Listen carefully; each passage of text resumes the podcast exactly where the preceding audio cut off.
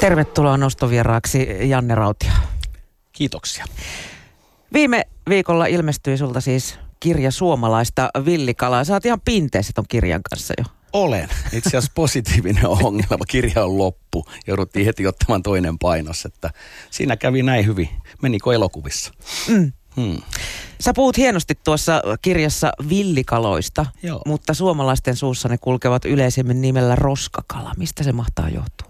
Joo, se on mielenkiintoinen asia. Mullahan työnimenä itse asiassa oli kirjalla roskakaloista gourmet-ruokaa ja, ja ensimmäinen lause, jolla mä sitten lähdin puhumaan pois sitä nimeä, niin kirjani alkaa roskakaluja ei ole olemassa. No tämä villikala-sana itse asiassa tullut tilauksesta tullut ihmisten huulille, että varmaan noin kaksi vuotta sitten se alkoi niin näkymään tuolla mediassa ja mun mielestä se on niin kaunis nimi. Meidän pitäisi olla ylpeitä ja todella ylpeitä meidän suomalaisesta kalasta. Meillä on kauhean rikasta ja kalakanta, mikä meillä on Suomessa. Meillä on niin pysyvässä lajeja 71 eri kalaa ja, ja mä lähdin puhumaan niiden puolesta niin pelkästään hyvää, koska mä en ole nähnyt mitään huonoa.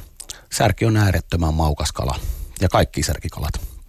Mikä ero on sitten villikalalla ja mikä sitä nyt, onko se jalokala sitten? Niin, ennen, ennen hän puhuttiin niin roskakalasta ja arvokaloista. Mm. Eli ne oli niin näin kategorioitu ja ei niissä mun mielestä ole mitään eroa, että ää, se oli, mä taisin viime viikolla kuulla joltain, että oli sitten maininnut, ottanut puheeksi mun kirjan ja käyttänyt sanaa sitä roskakalaa, niin siellä oli virolainen ollut aivan ihmeessä, että ei hän tiedä mistä te puhutte, että, että me syömme kaikkia kaloja. Että missään muussa maassa ei ole kategorioitu niin kaloja eri luokituksiin ja kyllä mun syyttävä sormi osoittaa kalajalostusteollisuuteen, ne, jotka lohta meille myy ja markkinoi, niin mä luulen, että se on sieltä sitten hienosti lobattu, että ollaan laitettu ne toiset kalat sinne toisen koriin. Mm. Mm. Mä sanoin tuossa alussa, että mielenkiinto luonnonkalojen kalastamiseen alkoi vähentyä 60-luvun jälkeen. Joo. Johtuuko se pelkästään vaurastumisesta ja siitä, että ei sitä ollut pakko tehdä vai oliko jotain muita syitä? Kyllä mä luulen, että pitkälti se on johtunut siitä, että, että kun se on niin helppo mennä kaupasta ostamaan. Mm. Mutta on se silleen säädittävä, että nyt kun ollaan tänä päivänä 2018, että Kalatalouden keskusliitto kertoo, että 1,3 miljoonaa tai vapaa-ajan kalastajat niin 1,3 miljoonaa suomalaista enää niin harrastaisi kalastamista. Se on parhaimmillaan ollut 1,9 miljoonaa, mutta mä luulen, että silloin ennen kuin sitä alettu edes mittaamaan, niin se on joskus varmaan ollut kolmekin miljoonaa. Millainen kalastaja sä itse oot? Intohimoinen. Mä käyn joka päivä kalassa. Se selvisi kyllä. Joo, mä käyn joka päivä kalassa. Että silloin kun vedet on kylmiä, niin silloin riittää joka toinen päivä käydä kokemassa. Veke katiskoilla mä kalastan ja, ja verkoilla. Et keväällä heti kun jäät lähtee, niin sinne on päästävä ja viime vai edellisvuonna oli hyvin jouluun saakka pääsin kalaan. Et varmaan ensi talvella sitten laitetaan jään allekin, että olen sitä joskus harrastanut, mutta se on viime vuosina ollut vähempää. Mulla on tässä semmoinen hieno arpi kädessä. Vaude. Tuossa siitä on mennyt tämmöinen, isäni oli intohimoinen myös talvikalasta, niin semmoinen kelan piikki läpi tuosta. Oho. Ei tullut minusta kalastajaa sitten. Joo. Miten, Janne, särkikaloja ja muita tällaisia luonnonkaloja käytetään sitten muualla Euroopassa? Joutavatko ne sielläkin minkin rehuksi? Ei, ei. Jos me puhutaan vaikka tuolta itäpuolen Euroopasta, niin siellähän se on niin kuin arvokala niille.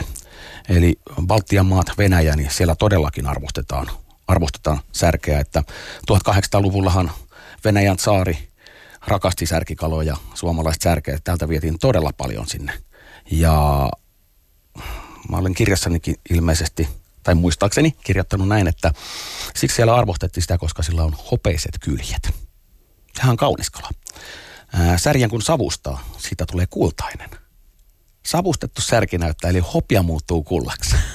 Joo, mä oivalsin itse tämän itse asiassa ihan vähän aikaa sitten. Ja mä katsoin, tosta kauniimpaa suomalaista kalaa mä en ole nähnyt. Joo. Tuossa oli esitelty sellaisiakin kaloja, mistä mä en ole ikinä edes kuullut. Joo. Miten sä oot nämä kaikki löytänyt? No tota, silloin kun mä lähdin viisi vuotta sitten, mä lopetin työt. Ja, ja mä päätin, että musta tulee isona kirjailija ja mä kuvitan, että vuodessa kahdessa sen kirjan valmiiksi. Mutta sitä tietoa, mitä mä halusin tuohon kirjojen sivuun sitten kirjoittaa, niin ei sitä ollut saatavilla. Mun piti itse keksiä oivaltaa paljon eri asioita ja kyllä mä tässä varmaan yksi sata kirjaa on kyllä lukenutkin tänä aikana ja kaikki mitä on netistä ikinä löytänyt, ympäri maapalloa hakenut tietoa ja tämmöinen tunnettu kalamies, vuoden 2016 Suomen kalamieheksi valittu Sakke Yrjölä, joka piirsi Suomen kalat-kirjan, niin hän on graafikkona, hän on ystäväni, niin hän on minun kirjani piirtänyt kalojen kuvia, tunnistuskuvia tänne ja Sakken mä löysin nettimaailmasta niin, että lainatakseni muuten sakkea itse asiassa. Se on sakken keksintä, keksimä sana, että roskakaloja ei ole olemassa. Mä löysin tällaisen, mä katsoin, vaude, kukas mies tuo, niin tolle pitää soittaa. Ja Sakken kanssa silloin vuosia sitten mietittiin, että mitä kaloja tähän kirjaan mä tulisin valitsemaan. Ja meillähän itse asiassa särkikaloja ui meidän vesistöstä 19 eri. Se on hirmuisen, okay. joo, se on hirmuisen lahja ja rikas kanta, että, että ää, tämän lisäksi hän tai itse asiassa neljä niistä kalasta mä en ole ottanut kirjaan niiden um, vähyyden takia ja, ja ruokaisuuden takia. Ne on semmoisia pieniä sirrejä. Mutta tota, nämä muut, siellä on muun muassa tämmöinen tuonti, tai miksi tässä sanotaan tänä päivänä, se on niin meille tulokaslaji, musta täplä tokko. Että kun ajat tulla Helsingissä ja näet sen näköisiä ihmisiä kalasta, jotka on tänne niin maahan tulijoita meille, mm. niin ne ymmärtää tokon päälle ja se on äärettömän maukas ja hyvän makuinen kala. Onko se semmoinen pieni? Niin on ihan, se on ihan hyvän kokoinenkin silloin, kun sen, sen saa. Se on niin semmoinen pulleen ahvenen kokoinen. Joo. Öm, Suomessa ja on, on jossain kunnissa jo alettu tehdä särjestä ja muusta roskakalasta kouluruokaa. Huom, anteeksi korjaan, villikalasta. Vil, äh, villikalasta, aivan totta. Kyllä, juuri näin. Tiedätkö, miten tämä hanke etenee?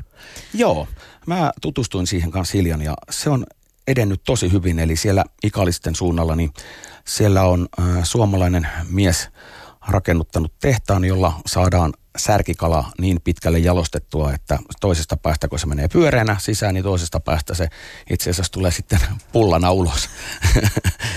Sitä ei kyllä siellä samassa tehtaassa tehdä muuta kuin perata, että se on erillinen yritys, joka sitten valmistaa tämän särkipullan. Ja siellä on lapset, koululapset laitettu jalostamaan sen makuiseksi, että se maistuisi heille. Ja se on kuulemma ottanut tosi Kilo ketsuppia päälle. niin, ei, ei taida olla ketsuppia siellä resepti, mutta se on ottanut hyvin tulta purjeisiin. On kuulemma maukas ja lapset tykkää. Saako kaikesta kalasta syömäkelpoista? Ihan kaikesta.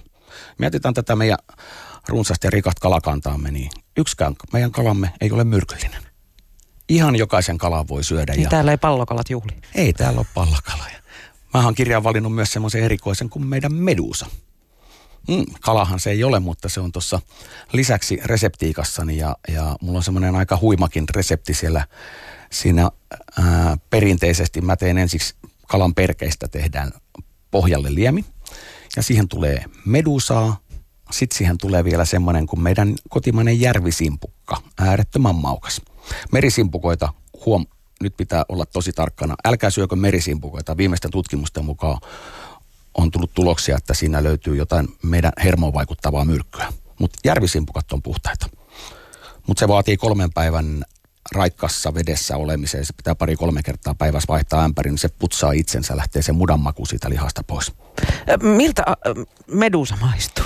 Äh, niin, tässä reseptissäni vielä niin on kolmantena semmoinen kuin rakkolevä. Ja mä kutsun sitä suomalaiseksi noriksi. Joo. Mä en ole vielä törmännyt yhtenkään ihmisen, joka söisi medusaa, saatikasta suomalaista järmisimpukkaa, taikka sitä rakkolevää. Miltä se maistuu? Aasiassa sitä käytetään tosi paljon ruokana.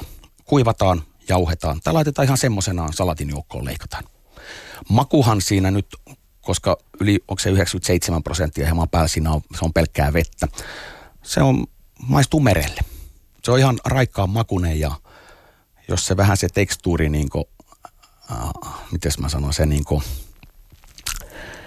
se vähän niin kuin jonkun mielestä se voi olla vähän ällöttäväkin, niin, niin minä en koskisi. Niin, mutta kuivatettuna niin voisit hyvinkin muuten syödä. Mä tuun joskus tarjoamaan sinulle. Tämä sovittu. Joo. Mitä kautta sä oot näitä reseptejä lähtenyt ke- kehittämään tähän kirjaan? Se oli vuosi 86. Asuin Tampereella ja, ja musta piti tulla kokki. Ja mä jäin kymmenykseen vajaa, että mä en päässyt kokkikouluun. Mä olin valinnut valinnasaineeksikin kotitalouden. Meitä oli ainoastaan kaksi poikasia kotitaloudessa kahdeksas ja yhdeksäs luokalla. Ja sen jälkeen musta jäi sitten niin tohimoinen kokki. Mun on päästävä joka päivä keittiön vähintään tunneksi. Ja mä kehitän joka päivä uusia ruokia. Et se on, niinku, se on niin intohomma harrastus mulle, kun voi ikinä, ikinä olla. Että onnekseni en sitten valmistunut ikinä sieltä koulusta, koska nyt mä olen kokki ja nyt mä teen ravintolassa tämmöisiä villikala-illallisia. Ensi torstaina on muun muassa Salossa Pisaren ravintolassa villikalaa ala Janne Rautio. Oletko itse kalastanut sen kalan? No, saa nähdä. Vai on korjat asialla? Niin, saa nähdä, että nyt on niin kiire tässä, että kyllä mä joudun varmaan turvautumaan kalastajan apuun. Mutta sen tiedän vasta sitten torstaina, mikä on tilanne. Miten muuten ammattikalastajat suhtautuvat näihin villikaloihin? Onko siellä jonkinnäköistä asennemuutosta havaittavissa? Joo. Mä olen nyt viime aikoina käynyt, käynyt todella paljon kalamiesten juttusilla, kiertänyt Suomen suurimmat kalatukut ja se, mitä nämä sanoo siellä ruohonjuuritasolla, eli mennään vaikka Turun kauppahalliin ja siellä on se kalamyymälä, niin ne toteaa näin, että ne ei oikein usko, kun ne on koittaneet sitä särkeä kymmeniä vuosia tarjota suomalaisille. Ja nyt kun yhtäkkiä niin kun onkin ovet auki ja meidän suu niin huutaa, että särkeä tänne, niin ei kalastajat usko, että on totta. Ja sen takia mä tykkäänkin tulla tämmöiseen puheohjelmaan kertomaan siitä, että siellä on oikeasti kovempi kysyntä kuin on tällä hetkellä tarjonta tuolla kentällä. Ja siihen pitäisi nyt vastata. Että mun työni tulee tekemään sen, että kun mä puhun näistä särkikaloista hyvää ja kerron niistä huippuominaisuuksista, mitä ne pitää sisällään, niin, niin kysyntä nousee koko aika. Mutta eikö tämä kapitaalinen maailma kuitenkin ole tänä päivänä semmoinen, että silloin kun on kova kysyntä, niin kyllä se jossain vaiheessa se tarjontakin tulee. Niin, se on vaan rahaa niin kiertää. Niin. Onko muuten t- näillä villikaloilla samanlaisia tai jonkinlaisia sesonkeja? Niin kuin on. esimerkiksi mateella, joka sesonkin on talvella. On. Mullahan itse asiassa tässä tuoksinnassa niin syntyi toinenkin kirja. Mm-hmm. Ja se saa sitten jatkoa tämä ensimmäinen kirja. Siinä mä laajennan sitten pikkasen reviiri muihinkin suomalaisiin kaloihin, että ei, ei pelkästään näihin niin sanottuihin parjattuihin kaloihin. Ja se kulkee työnimellä viisi vuoden aikaa. Eli mennään niin sesonkin kerrallaan sen kauden kasvikset, mitä meidän luonnosta tulee, ja sen kauden kala. Esimerkiksi hauki on parhaimmillaan mautaan syksyllä, eli kutemisajan jälkeen.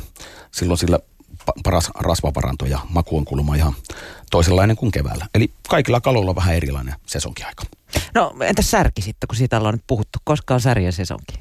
No se on niin äärettömän maukas kala, että mä en ole oikeastaan niin ajatellut kuitenkaan loppu, loppupeleissä tätä sesonkiluontoisesti näitä kaloja, vaan mm, mun mielestä esimerkiksi tällä hetkellä, vaikka joku toinen olisi eri mieltä, että, että nyt, nyt ei ole parhaamman makuinen särki, koska ei ole sesonki.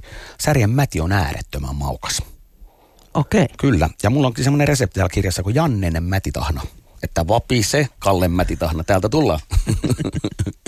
Onko noilla suomalaisilla kaloilla sitten semmoisia sesonkeja taas, että, että, että jotain kalaa ei kannata syödä tiettyyn vuoden aikaan? Niin, vanha, vanha kalaviisaus sanoo näin, mutta mä oon vähän päivittänyt senkin ajatuksen ihan uudelleen, että niin kuin nämä mun reseptiikka tässä kirjassa, niin, niin mä oon tuunannut niin kuin tämän päivän maku, makumaailmaan tämän kalan, että meillähän toi aasialainen keittiö tullut sieltä 2000-luvun jälkeen, että me silloin siihen aikaan maailmassa vielä, niin eihän meillä ollut kuin musta pippuri ja olikohan tapasko. ja nyt, nythän sitä makumaailmaa, meillä on afrikkalainen keittiö tullut tänne, niin, niin sillä saa oikein loistamaan nämä kalojen maut. Hmm. Eli olkaa rohkeita ja kokeilkaa. Järvikalaa ei kuitenkaan varmaan raakana kannata syödä. Niin, viime vuonnahan puhuttiin sitä maksamadosta. Eli pitäisi pakastimen kautta käyttää, käyttää särkikala. Mä en ole itse siihen syyllistynyt. Mä olen kyllä kraavattuna sitä ja, ja sama myös sitten hauestahan sanotaan, että siinä on lapamatoa mahdollisesti sisävesien hauissa. Mä en ole koskaan sanonut näitä kummajaisi itseeni, vaikka mä pistän kyllä menemään. Sä et vaan tiedä. Niin, ehkä mä oon siksi pysynyt näin hoikkana. Todennäköisesti. Hei, sano mulle, Janne, miten hauesta saa hyvää? Mulla on haukitrauma. Joo, aika monellakin on, kuulemma. Meillä oli vähintään kerran viikossa munasoosihaukea, kun mä olin pieni. Joo, harmittava harvoin. Voiko mä olisin sanonut joka päivä.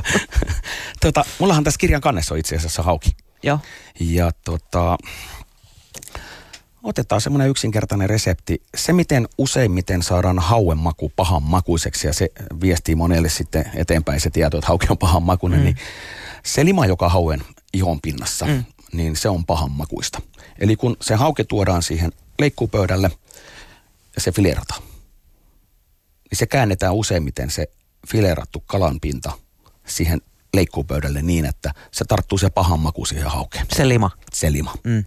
Ja sen takia semmoinen niin sanottu ikkunalasta onkin oiva apuväline, eli sen kanssa vedetään se puhtaaksi se pöytä. Eli se lima ei saa olla lihan kanssa missään kosketuksessa. Sitten toinen.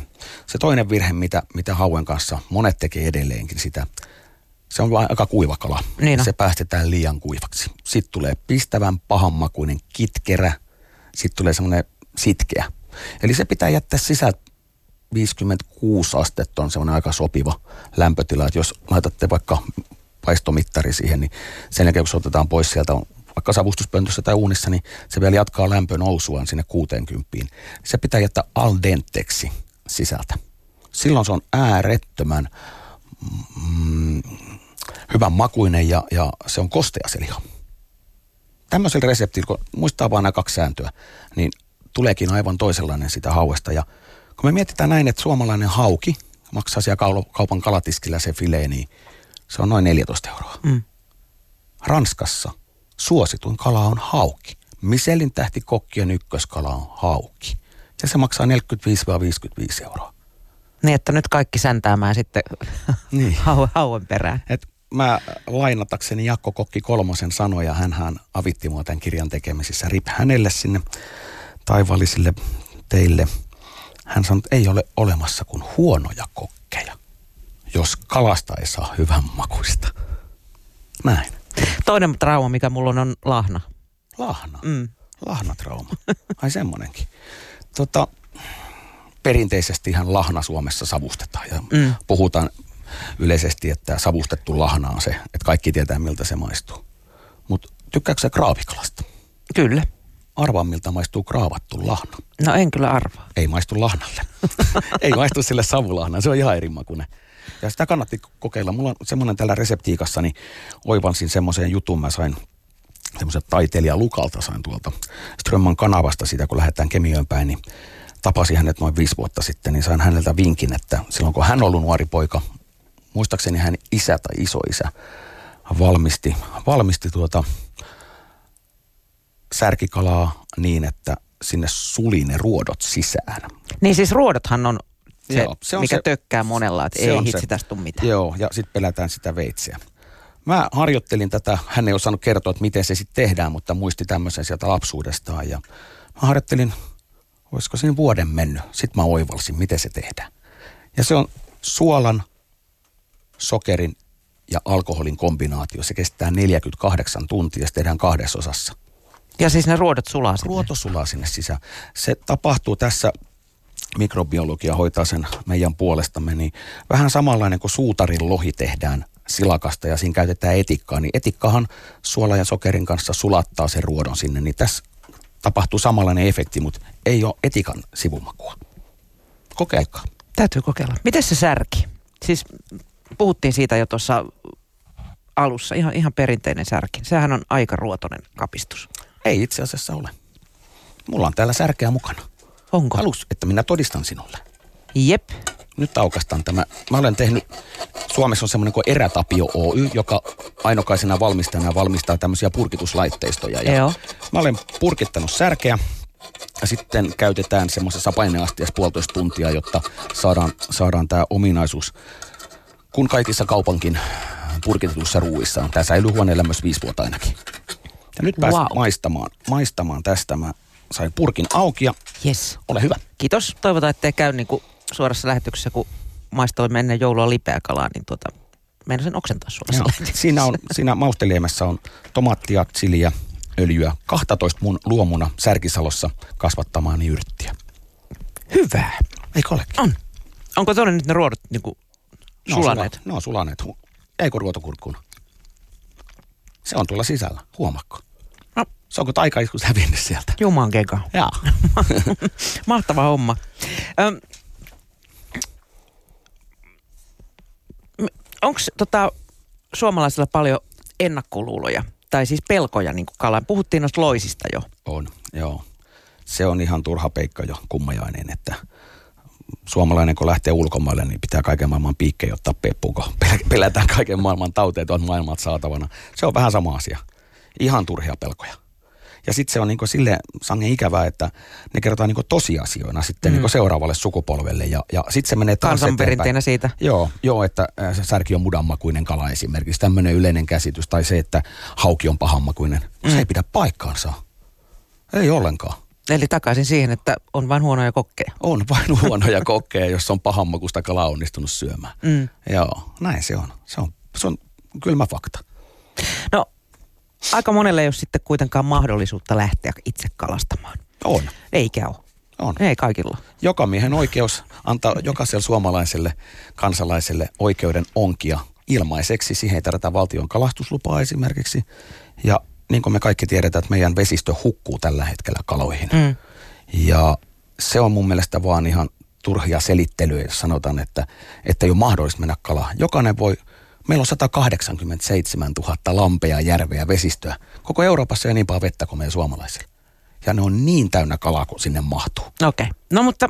Onkin maksaa euro. Niin maksaa. Mutta jos ei sitten jaksa, Joo. lähtee, halus kaupan tiskiltä mm-hmm. ostaa sitten mieluummin aikapulan tai, tai jonkun muun vuoksi, niin onko susta kalatalous mitenkään reagoinut nyt tähän? Kyllä. Sehän on jäätävä, siis kalahan on hirveän kallista, jos meitä ostamaan jotain ahvensia. Se on, se on harmillinen tosiasia. Mm. Mähän käytän semmoista nimeä, tai tuolla koti, kotipuolessa siellä Särkisalon suunnalla, mutta tunnetaan kalatalousministerinä. Joo. Ja mun mielestä se sopikin hienosti. Mun mielestä se on hieno arvokas nimi tälle, tälle äh, tavallaan särkilähettiläille. Särkilähettiläiskin mua on kutsuttu. No niin. lähden, lähden tuota... Särkilähettiläs Särkisalosta. Joo, asun Särkisalon tiellä ja tein Särkikalosta kirjan. Hyvin, hyvin mietitty tämäkin kokonaisuus. Joo. Särki on tuota ruodoton sen selkäfileen. Ja äh, toi kalatalousministeri.fi verkkosivuston, joka torstai avautui, niin mä rupean pitämään siellä blogia ja YouTube-videoita. Olen ajatellut tuossa, jollei vielä ensi, niin sitä seuraa viikolla, niin mä opastan ihan kädestä pitää, miten esimerkiksi hedelmäveitsellä voidaan särkikala filerata todella nopeasti niin, että ei ole sitä veitsipelkoa, ei käy niin kuin minä itse kalastajana, niin kyllä se aina lipsahtaa välillä. Hmm, mulla, mulla on näitä. Vaikka kuin mestarillinen olenkin omasta mielestäni sen veitsen kanssa, niin aina se välillä vähän lipsahtaa. Niin hedelmäveitsi on aika hyvä tekniikka. Se on hyvin yksinkertainen. Mennään kylki viivaa pitki sieltä niskasta pyrstöön ja sama toisella puolella. Ja saada särki fileessä ei ole yhtään ruotoa selkäfileessä, kun se tällä tavalla otetaan pois. Se on täytyy tehdä tästä joku tutoriaalivideo Joo. YouTubeen. Niin, tota... niin, niin on aikomukseni. Ö, millä tavalla sun mielestä kotimaisen villikalan mainetta saisi sitten parannettua? Sillä tavalla, että puhutaan sitä pelkästään hyvää. Ei, ei puhuta mm, perinteisesti, kun ihminen puhuu toiselle ihmiselle, niin, niin meillä on vähän meidän kansalla jotenkin semmoinen vähän taipumus puhua myös niistä huonoista asioista. Ja useimmiten puhutaankin, ollaan vähän kuin mupetseus, ne kaksi vanhaa äijää siellä ylhäällä. niin unohdetaan ne, ne tavat puhua. Eli kerrotaan ja puhutaan niistä hyvistä puolista. Kuinka kaunis esimerkiksi suomalainen kala on. Esimerkiksi suutari. Äärettömän kaunis kala. Semmoinen vihreä, vähän lohta muistuttava. Todella maukas kala. Ja kun katsotaan, otetaan tavallaan ne uudenlaiset silmälasit päähän ja katsotaan sitä kalaa ja mietitään, että mitä positiivista siinä on. Mm. Meidän pitäisi olla oikeasti tosi ylpeitä meidän suomalaisesta kalasta, koska kellään muulla ei ole näin rikasta lajikantaa kuin meillä. Ja sitä on niin paljon vielä meillä. Voi niitä Afrikan poikia siellä. Niiltä on kala, kalastettu sieltä vesistöstä pois. Et tuota, mun mielestä ne saa tulla tänne kalastamaan. Entä sitten ravintolat? Millä tavalla siellä nykyään suhtaudutaan näihin villikaloihin? Meillä on onneksi, mä luulen, että hän oli ihan ensimmäisiä kokkeja. Miselin tähti, onkohan Sasu Laukkosella jopa kaksi Miselin tähtiä. Tai joo, hän sai hiljan, niin niin tota, Sasu Laukkonen alkoi 2009 puhumaan mediassa särjestä ja suomalaisesta kalasta, että se ei ole roskakalaa. Ja, ja hienon työn ja päänaukasun teki silloin.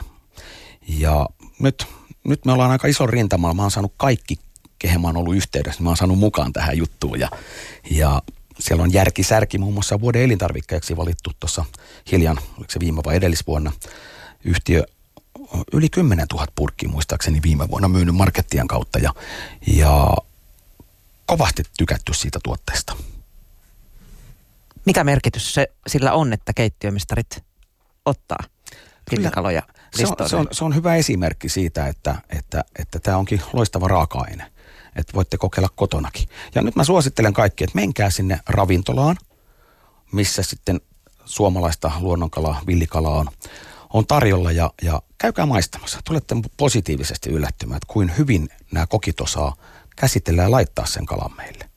Sen jälkeen tulee varmaan intohimo lähteä kalaa ja kokeilla kotonakin ja mun kirjasta löytyy hyviä reseptejä. Onko meidän keittiömestareilla osaamista näiden kalojen suhteen? Ei kaikilla. Ei, ei todellakaan kaikilla ja, ja tuota, äh, siellä on paljon asennemuutostakin vaativaa mun mielestä, että, että niin ajateltaisiin ajateltais sen raaka-aineen esimerkiksi hinta. Mm. Särkihan on äärettömän edullinen kala tai ylipäätänsä kaikki särkikalat, niin ne on, ne on siellä kaupan kalatiskillä edullisimpia mitä muut.